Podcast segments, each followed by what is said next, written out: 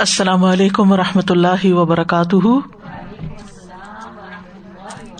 نحمد و نسلی اللہ رسول کریم بعد، فاعوذ باللہ من الشیطان الرجیم، بسم اللہ الرحمٰن الرحیم۔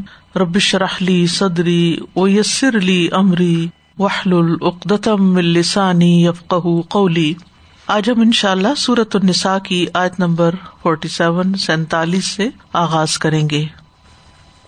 يا أيها الذين أوتوا الكتاب آمنوا بما نزلنا مصدقا لما معكم من قبل من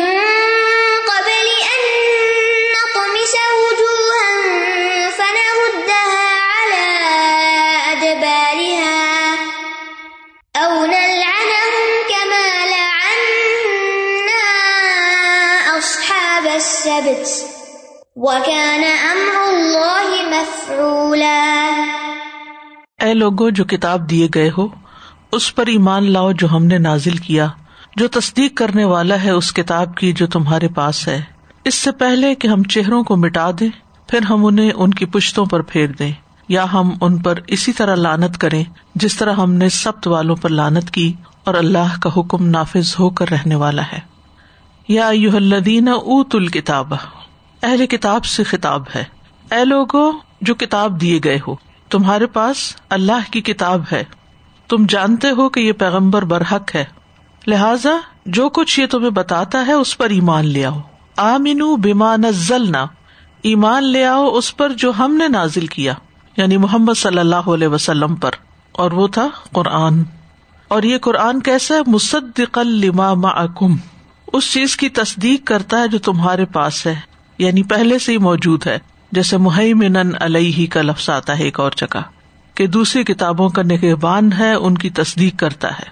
ان کتابوں نے چونکہ رسول صلی اللہ علیہ وسلم کی آمد کی خبر دی تھی، تو جب محمد صلی اللہ علیہ وسلم دنیا میں آ گئے، رسالت ان پر آ گئی یعنی وہی رسول جس کے آنے کی خبر ان کی کتابوں میں تھی، تو اس رسول کے آنے سے اس خبر کی تصدیق ہو گئی جو ان کی کتابوں میں تھی۔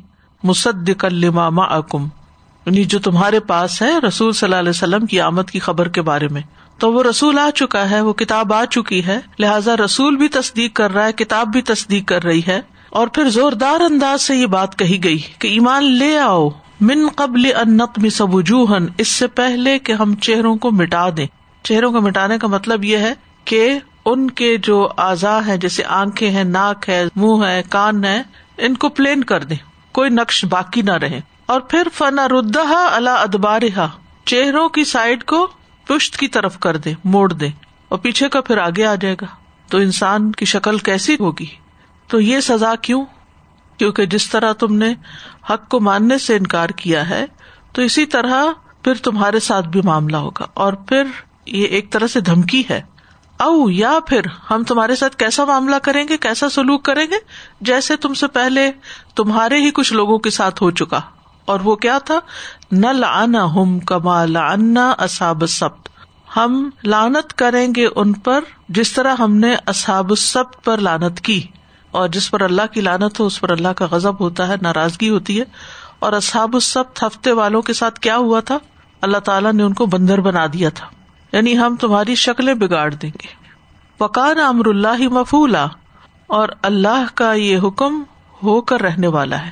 اللہ کا فیصلہ نافذ ہو کر رہنے والا ہے۔ اللہ کا حکم کوئی رد نہیں کر سکتا۔ پھر سوال یہ پیدا ہوتا ہے کہ اگر اللہ کا حکم رد نہیں ہو سکتا تو پھر محمد صلی اللہ علیہ وسلم کے انکار پر ان کے چہرے کیوں نہیں مس کیے گئے؟ اس کی وجہ یہ ہے کہ ان میں سے کچھ لوگ ایمان لے آئے تھے۔ تو کچھ لوگوں کا ایمان لے آنا وہ سبب بن گیا باقی سب سے عذاب ٹالنے کا۔ اگر ان میں سے کوئی ایک بھی ایمان نہ لاتا تو پھر یقیناً اللہ کا یہ وعدہ پورا ہو کے رہتا اور ان کی شکلیں بگڑ جاتی۔ اس سے آپ اندازہ لگائیں کہ علم کے ہوتے ہوئے، اللہ کا حکم جانتے ہوئے جب انسان اللہ کا کوئی حکم نہیں مانتا تو اس پر اللہ سبحان تعالی کی ناراضگی کیسے ہوتی ہے؟ اور خاص طور پر اگر انسان حق کو چھوڑ دیتا ہے، باطل کو ترجیح دیتا ہے یعنی حق کو بدل کر اس کے مقابلے میں باطل لے لیتا ہے حقائق کو تبدیل کر دیتا ہے، کیونکہ انہوں نے اپنی کتابوں میں سے وہ حصہ نکال دیا، مٹا دیا۔ تو چونکہ انہوں نے مٹایا تو اللہ تعالیٰ نے کیا فرمایا کہ پھر ہم تمہارے چہرے مٹا دیں گے، یا پھر اصحاب السبت کی طرح کا معاملہ کریں گے۔ اصحاب السبت کا انجام صورت اللہ راف میں بتایا جاتا ہے فلم اتو اما نہ ان کل الحم کو نو قرتن خاصین پھر جب وہ اس بات میں حد سے بڑھ گئے جس سے انہیں منع کیا گیا تھا، وہ کیا چیز تھی جس سے منع کیا گیا تھا؟ مچھلیاں نہیں پکڑنے۔ ہفتے کے دن مچھلیاں پکڑنے سے منع کیا گیا تھا۔ اور انہوں نے جال لگا کے جمعے کی رات کو اور سنڈے کی صبح نکالی۔ تو پھر ہم نے کہا ان سے کلنا لہم کو نقیر دتن خاصین کے ذلیل بندر بن جاؤ۔ سورت البکرا میں بھی اس کا ذکر آتا ہے۔ سورت المائدہ میں بھی ذکر آتا ہے۔ نبی صلی اللہ علیہ وسلم نے فرمایا، قیامت سے پہلے لوگوں کی شکلیں بگڑیں گی۔ یعنی قیامت سے پہلے پھر ایک وقت ایسا آئے گا اور انہیں زمین میں دھنسایا جائے گا۔ اور آسمان سے پتھروں کی بارش ہوگی۔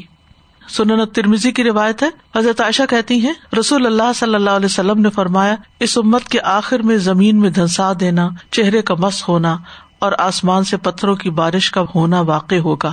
میں نے ارض کیا، یا رسول اللہ، کیا ہم نیک لوگوں کی موجودگی کے باوجود ہلاک ہو جائیں گے؟ آپ نے فرمایا ہاں جب فسق و فجور ظاہر ہوگا یعنی جب حد سے زیادہ خرابیاں بڑھ جائیں گی، تو پھر یہ صورت سامنے آئے گی۔ وکان امر اللہ ہی مفولا، اور اللہ کا فیصلہ ہو کر رہتا ہے۔ جیسے سورت یاسین میں بھی آتا ہے ان نما امر ازا اراد شعین یقول الح کن یقون کہ اللہ کا حکم کیا ہوتا ہے؟ جب وہ کسی چیز کا ارادہ کرتا ہے، تو بس کہتا ہے کہ ہو جا تو وہ ہو جاتا ہے۔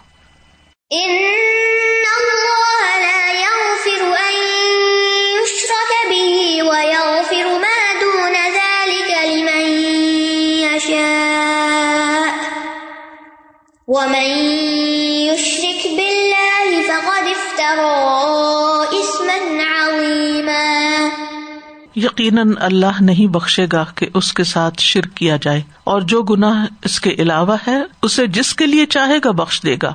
اور جس نے اللہ کے ساتھ شرک کیا، تو یقیناً اس نے بہت بڑا گناہ گھڑ لیا۔ یعنی اللہ تعالیٰ اس شخص کو معاف نہیں کرے گا، درگزر نہیں کرے گا اپنی مخلوقات میں سے، جس نے کسی مخلوق کو اللہ کے برابر قرار دیا۔ اور شرک سے کم تر درجے کے جو گناہ ہے تو جس کے لیے چاہے گا، معاف کر دے گا۔ وہ یق فر مادون ادال کا لم دون ادالکا کا مطلب اس سے کم درجے کے، کیونکہ شرک جو ہے وہ اکبر القبائر ہے۔ اور جو اللہ کے ساتھ کسی دوسرے کو شریک ٹھہراتا ہے، وہ بہت بڑا گنا گڑتا ہے۔ فقدف ترا اس من عظیم تو یاد رکھیے کہ شرک سب سے بڑا گنا ہے۔ اور شرک کے علاوہ کی معافی اللہ کی مشیت کے تحت ہے۔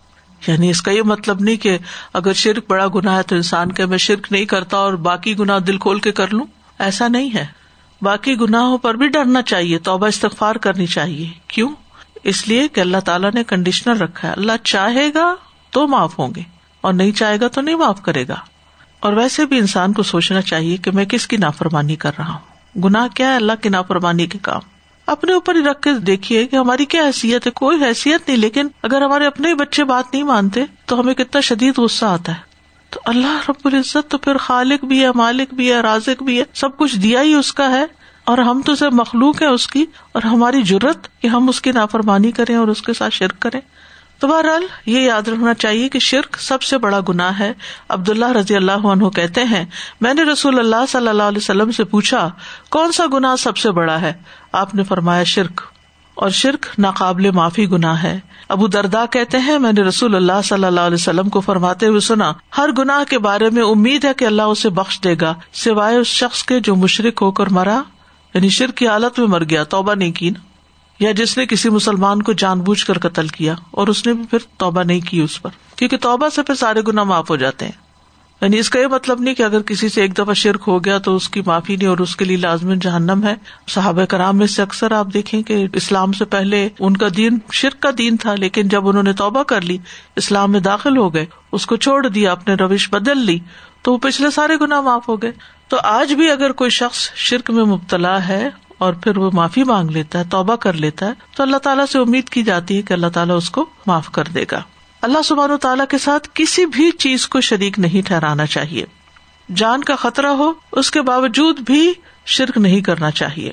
ابو دردا کہتے ہیں، مجھے میرے خلیل نے وسیعت فرمائی کہ تم اللہ کے ساتھ کسی بھی چیز کو شریک نہ ٹھہرانا، اگرچہ تمہارے ٹکڑے کر دیے جائیں اور تمہیں آگ میں جلا دیا جائے، کیونکہ یہ دنیا کی تکلیف اور آخرت کی بہت بڑی ہے۔ پھر اس میں آپ دیکھیے کہ بات اوپر اہل کتاب کی ہو رہی تھی۔ بیچ میں شرک کی بات آگے آگے پھر اہل کتاب کی بات ہے، تو اس آیت کا کیا کانٹیکسٹ ہے؟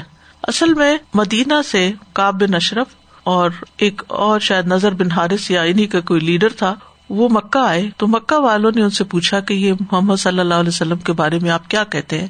اور پھر یہ کہ انہوں نے بتایا کہ ہم تو رشتے داریوں کو جوڑتے ہیں اور اونٹنیاں ذبح کرتے ہیں اور حاجیوں کو کھلاتے ہیں اور پلاتے ہیں اور ہم تو اتنے اچھے اچھے کام کرتے ہیں اور محمد صلی اللہ علیہ وسلم نے تو قطع رحمی کر لی ہے یعنی لوگوں کو کاٹ دیا ہے، یہ نیا فلسفہ لا کر لوگوں کو بانٹ دیا ہے۔ تو آپ بتائیے کہ ہم دونوں سے اچھا کون سا ہے؟ تو انہوں نے کہا کہ تم لوگ زیادہ بہتر ہو۔ اور پھر ان کو خوش کرنے کے لیے ان کے بتوں کے آگے سجدے بھی کیے۔ یہ بھی روایات میں آتا ہے۔ یہ آیت جو ہے، ایک الگ آیت بھی ہے، لیکن پچھلے کے ساتھ اس کا تعلق بھی ہے کہ اہل کتاب میں سے بھی اگر کوئی شرک کرتا ہے تو اس کی بھی معافی نہیں۔ یا اگر کوئی مسلمان ہو کر شرک کرتا ہے تو شرک کی معافی نہیں ہے۔ اللہ ایک انسان توبہ کرے۔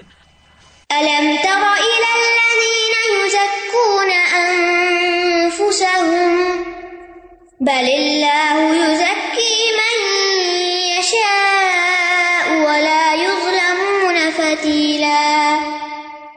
کیا آپ نے ان لوگوں کی طرف نہیں دیکھا جو اپنے آپ کو پاک کرار دیتے ہیں؟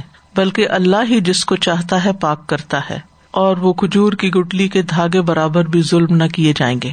خطاب ہے آپ صلی اللہ علیہ وسلم کو، اور پھر خطاب عام بھی ہے۔ باقی لوگوں کو بھی توجہ دلائی جا رہی ہے کہ کیا تم نے دیکھا ان لوگوں کو؟ پھر اشارہ ہے اہل کتابی کی طرف۔ یو زکو نہ انفسم جو اپنے آپ کو پاک کرار دیتے ہیں۔ اپنی پاکی بیان کرتے ہیں۔ کس طرح؟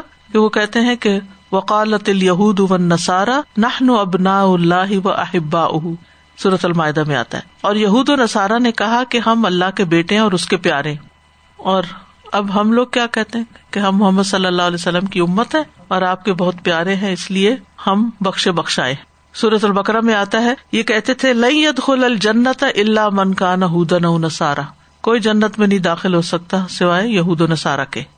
تو اللہ سبحان تعالیٰ نے اس کی تردید یہاں فرمائی۔ کیا تم نے دیکھا ان لوگوں کو جو اپنے آپ کو پاک کرار دیتے ہیں؟ اپنے آپ کو جنتی کرار دیتے ہیں یا پھر اللہ کا بیٹا کرار دیتے ہیں، اللہ کے محبوب کرار دیتے ہیں اپنے آپ کو؟ بل اللہ یو ذکی میشا بلکہ اللہ جسے چاہتا ہے پاک کرتا ہے۔ یعنی اللہ جس کو چاہے، جس کی توبہ قبول کر لے وہی گناہوں سے پاک ہوتا ہے نا؟ اس کو جنت میں داخل تبھی کرے گا نا جب اس کو گناہوں سے پاک کر دے گا۔ چاہے معاف کر کے، چاہے سزا دے کے یا کسی بھی طرح۔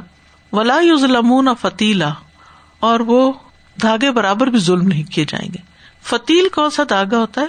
کھجور کی گٹلی کے بارے میں تین طرح کی باتیں قرآن میں آتی ہیں۔ جب آپ کھجور کھاتے ہیں تو آپ دیکھتے ہیں کہ اس کے اوپر ایک سفید بالکل ہلکا سا چھلکا ہوتا ہے گٹلی کے اوپر۔ اس کو ایسے ہاتھ سے مسلے تو وہ ختم ہو جاتا ہے۔ بالکل نازک سا چھلکا، جھلی سی ہوتی ہے جیسے۔ اس کو کتمیر کہتے ہیں۔ پھر آپ اس کے ان سائڈ ذرا دیکھتے ہیں۔ بیک سائڈ جو ہوتی ہے کھجور کی، ایک تو ہوتا ہے نا، اندر کی طرف ریپ کیا ہوا یعنی بیج جو ہوتا ہے۔ اور جو اس کی بیک سائڈ ہوتی ہے، اس میں ایک لمبا سا دھاگا سا ہوتا ہے۔ وہ فتیل کہلاتا ہے۔ اور اسی طرح اس کے بیک پر چھوٹا سا گڑھا سا ہوتا ہے۔ وہ نقیر کہلاتا ہے۔ چھوٹا سا سوراخ ہوتا ہے نا، چھوٹا سا۔ سوراخ بھی نہیں ہوتا، سوراخ بھی دوسری طرف نکل جاتا ہے۔ آپ گھر جا کے کھجور کھائیے اور اس کی تینوں چیزیں دیکھیے۔ تو فتیل اتنا باریک دھاگا ہوتا ہے کہ ایسے ہاتھ سے ہی چلا جائے۔ اور ویسے فتیل چراغ کی بتی کو بھی کہتے ہیں۔ اور ہاتھ کے ملنے سے بعض اوقات ہاتھ کے اوپر جیسے آٹا ہوتا ہے نا، تو آپ ایسے سے ملتے ہیں تو وہ چھوٹی باریک سی چیز بن جاتی۔ تو اس کو بھی فتیل کہتے ہیں۔ یعنی معمولی سی چیز۔ اس کا اگر وزن کرے تو کیا وزن ہوگا؟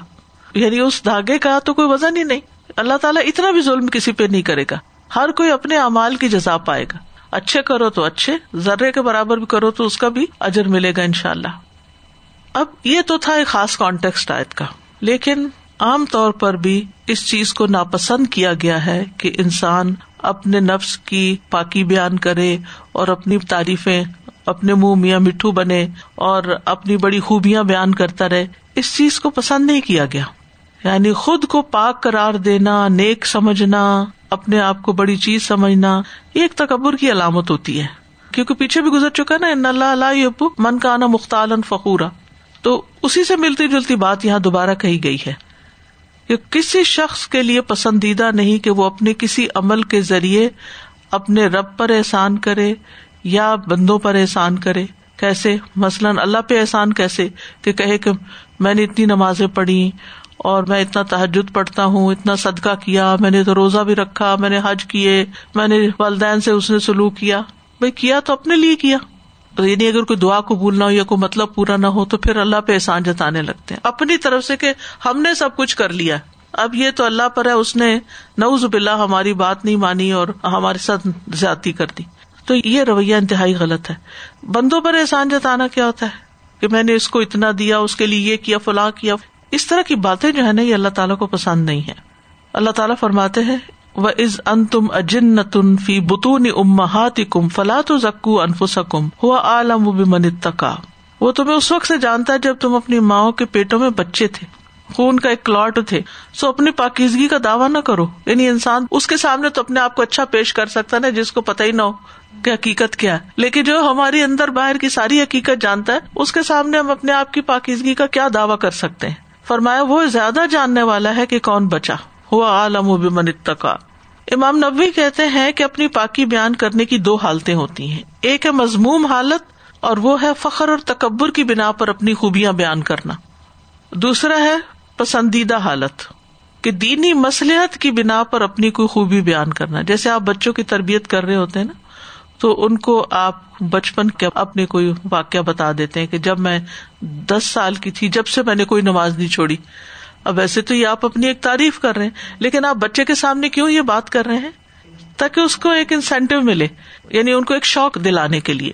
اسی طرح بعض اوقات یہ ہوتا ہے کہ انسان کوئی امر بال معروف اور نہیں انل منکر کر رہا ہوتا ہے، یا کسی کو نصیحت کر رہا ہوتا ہے، یا مشورہ دے رہا ہوتا ہے۔ یعنی ہوتا ہے نا، کئی دفعہ لوگ بہت اپسٹ ہوتے ہیں، بہت پریشان ہوتے ہیں۔ مثلاً آپ کی بہن ہی آپ کو کہتی ہے کہ میرے ہسبینڈ نے یہ کر دیا، وہ کر دیا۔ تو آپ اپنی مثال دے کے کہتی ہیں، دیکھو میرے ہسبینڈ جب یہ کرتے ہیں نا، تو میں ایسے کرتی ہوں۔ وہ آپ کی کوئی خوبی ہوتی ہے۔ اب یہاں پر یہ بات آپ کیوں کر رہے ہیں؟ اس کی اصلاح کے لیے کہ دیکھو، یہ صرف تمہارے ساتھ نہیں ہوتا، یہ میرے ساتھ بھی ہوتا ہے، لیکن جب میرے ساتھ ایسا کچھ ہوتا ہے، تو میں اس معاملے کو اس طرح ہینڈل کرتی ہوں۔ اور ہمارے گھر میں جھگڑا فساد نہیں پھر ہوتا۔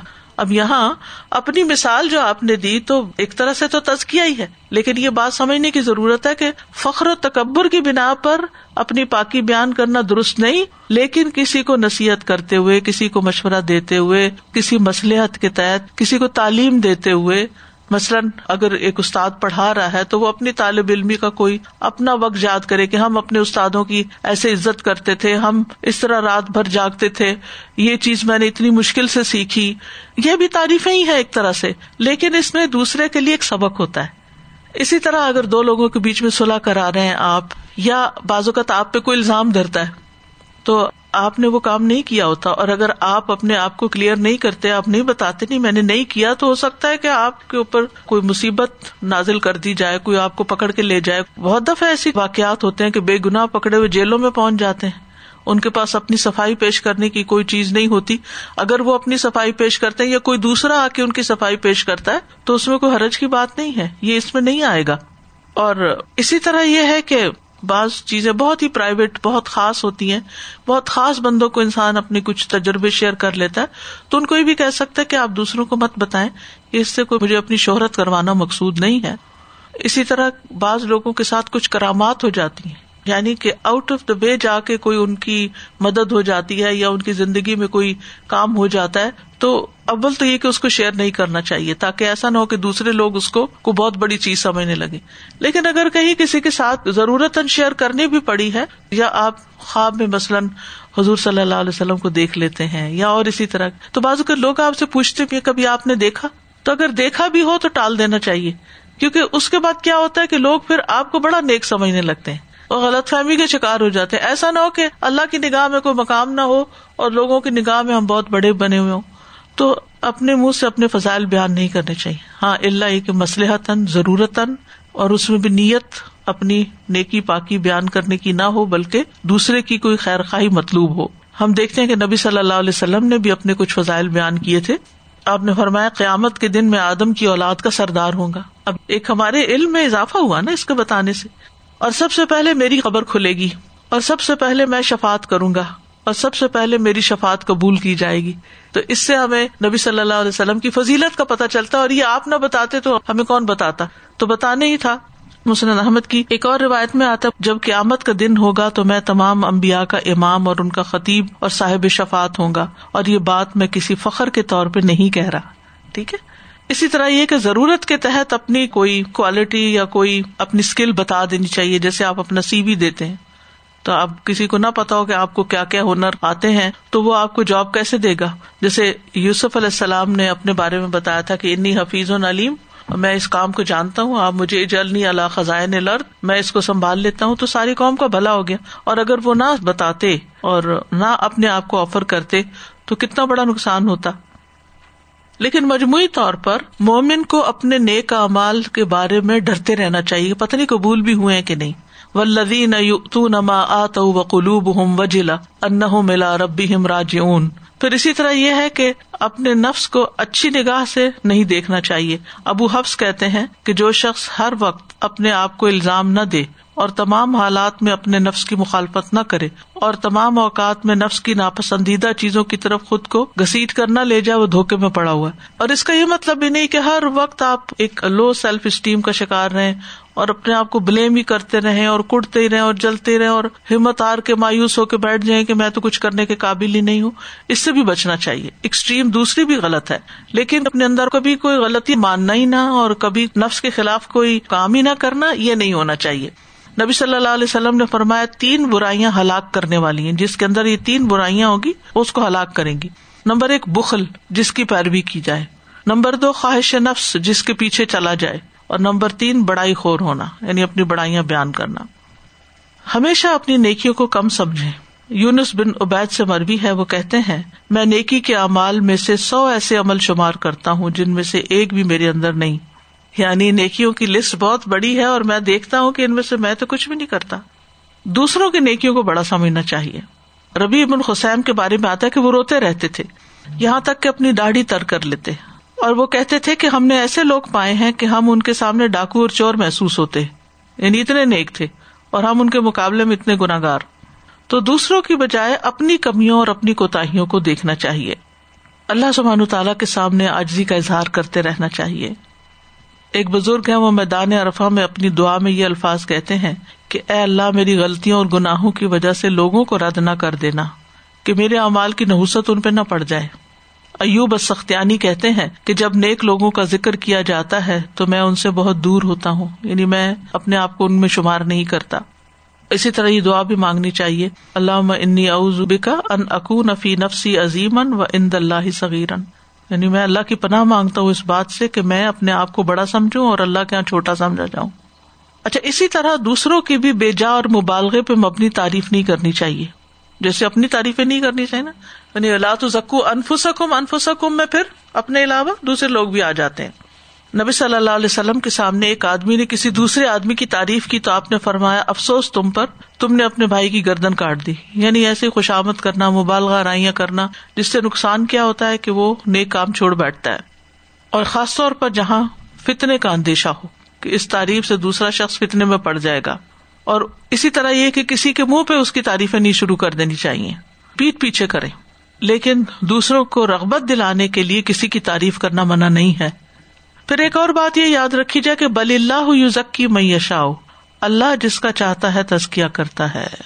ایمان اور عمل صالح کے ساتھ کہ وہ برا اخلاق چھوڑ دیتا ہے، اچھی صفات اختیار کرتا ہے۔ تو اس طرح اللہ تعالیٰ اسے جو توفیق دیتا ہے اچھے کام کرنے کی، وہ اس میں شامل ہو جاتا۔ ہے ولا یوزلم فتیلا اور ان پر ذرا برابر بھی ظلم نہیں ہوگا۔ تو سبق یہ ملتا ہے کہ نہ اپنی تعریفیں کرنے سے اور نہ کسی کی تعریفیں کرنے سے کچھ حاصل ہوتا ہے جب تک کچھ عمل نہ ہو، جب تک پلے کچھ نہ ہو۔ کیونکہ اللہ سبحان و تعالیٰ کسی کے ساتھ بھی ظلم نہیں کریں گے۔ مثلاً اگر ہم کسی کی اتنی تعریفیں کرتے ہیں اور کل قیامت کے دن وہ پکڑا ہوا ہو، تو ہم یہ نہ سوچے کہ اللہ نے اس پہ ظلم کیا وہ تو بڑا نیک تھا۔ ایسا نہیں۔ اللہ تعالیٰ کسی پر ذرا برابر بھی ظلم نہیں کرتا۔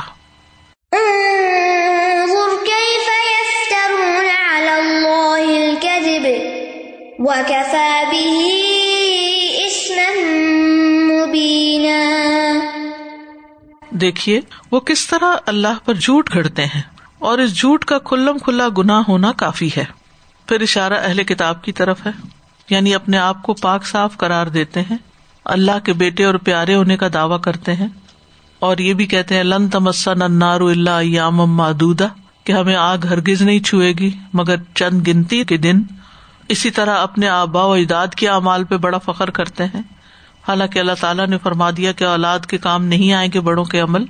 تل کا امت ان کا خلط لہا ماں کا سبت ولا کم ماں کا سب تم وہ امت گزر گئی، اس نے جو کیا، ان کے اپنے لیے، تمہارے لیے وہ جو تم نے کیا۔ ان کا اچھا برا، ان کے ساتھ۔ ولا تو سلون اما کانو یا ملون تم سے نہیں پوچھا جائے گا کہ وہ کیا کرتے تھے۔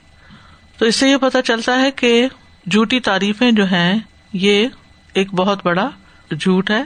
اور پھر اللہ کے بارے میں ایسی باتیں کہنا جو اللہ تعالیٰ نے فرمائی نہیں، یہ اس سے بہت ہی بڑا جھوٹ ہے۔ ان ضرور یف اللہ القزب کیا جھوٹ؟ وہ کہتے ہیں کہ لئی ادخل الجنت اللہ من کا نہ سارا یہ کہاں سے پتا چلا آپ کو؟ نہ ابنا اللہ و احبا کس نے کہا؟ اللہ تعالیٰ نے تو نہیں فرمایا، تو پھر تم اللہ سے یہ باتیں منسوب کر رہے ہو، تو یہ بہت بڑا جھوٹ ہے۔ وہ کفا بھی اسم مبینہ اور کافی ہے یہ جھوٹ گھڑنا کلم کھلا گنا ہونے کے لیے۔ یعنی ان کے جھوٹے دعوے اور اللہ پر افطرا ہی ان کے سخت گناگار ہونے کے لیے کافی ہے۔ یعنی یہ باتیں ہی ان کو بہت بڑا گناگار بنا رہی ہیں۔